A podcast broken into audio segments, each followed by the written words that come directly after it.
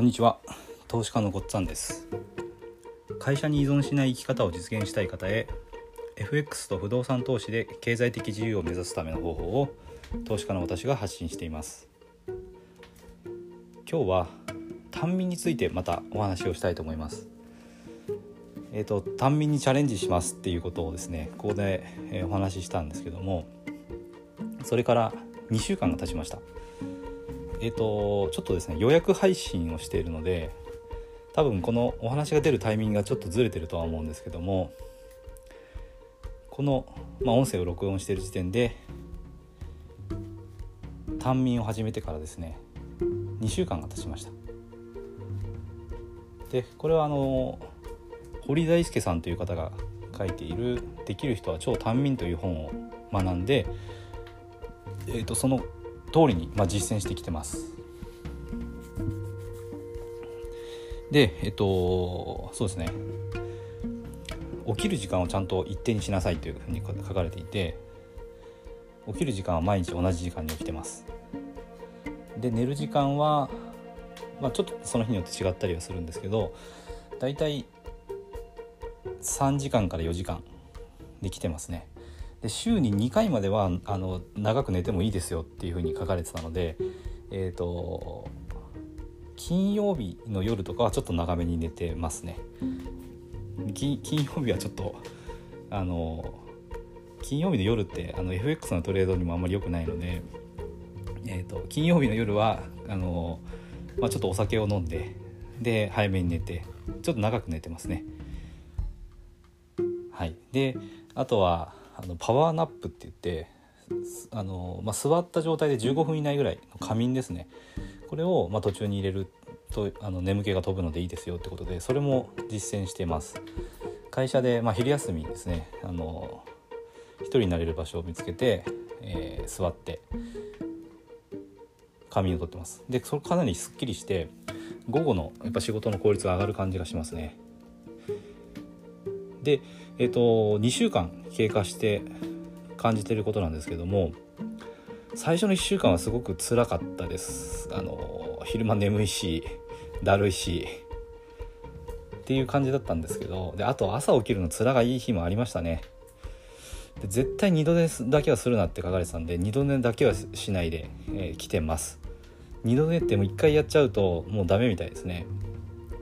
二度寝するかしないかっていう選択肢を作っちゃいけないって言ってます。だからそこだけは絶対あの失敗につながるんであのやるまいと思って、えー、来てます。で朝辛いんですけど起きてしまうとその後はなんとかなるんですよね。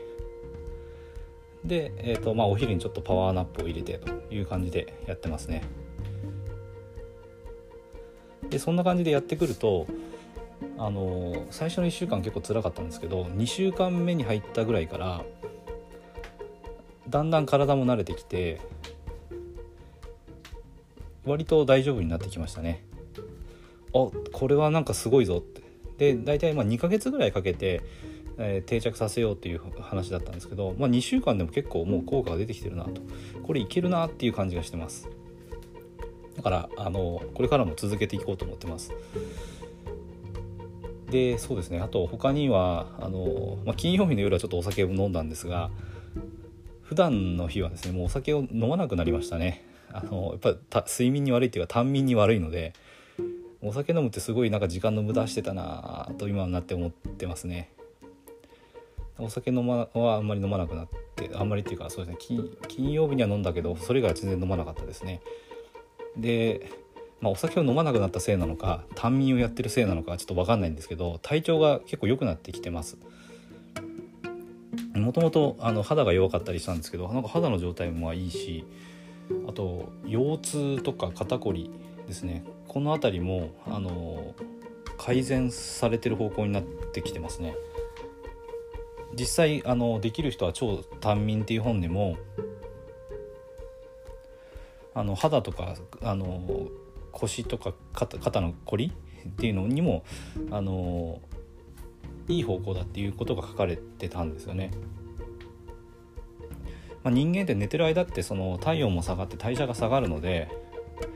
それがあんま長時間続くと良くないっていうふうにあの堀さんは言っていて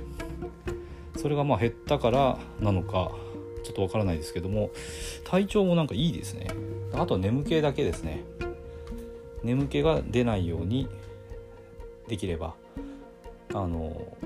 健康に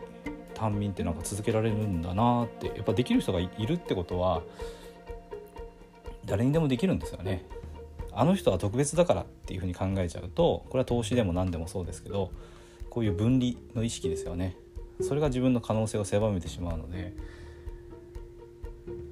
やっぱりあのでやってる人がいるってことは誰にでもできるはずなんであのしっかり学んでやってみるっていうのはいいんじゃないかなと思います。でこの短眠っていうのはやっぱり使える時間が圧倒的に増えるのでサラリーマンの人が副業とか投資とかをして、えーとそのまあ、会社会社だけに依存した状態っていうのを変えたいって思ってる場合にはすごく有効な方法なんじゃないかなって思ってます。ということで、えーと、短眠の2週間の経過の、えー、お話でした。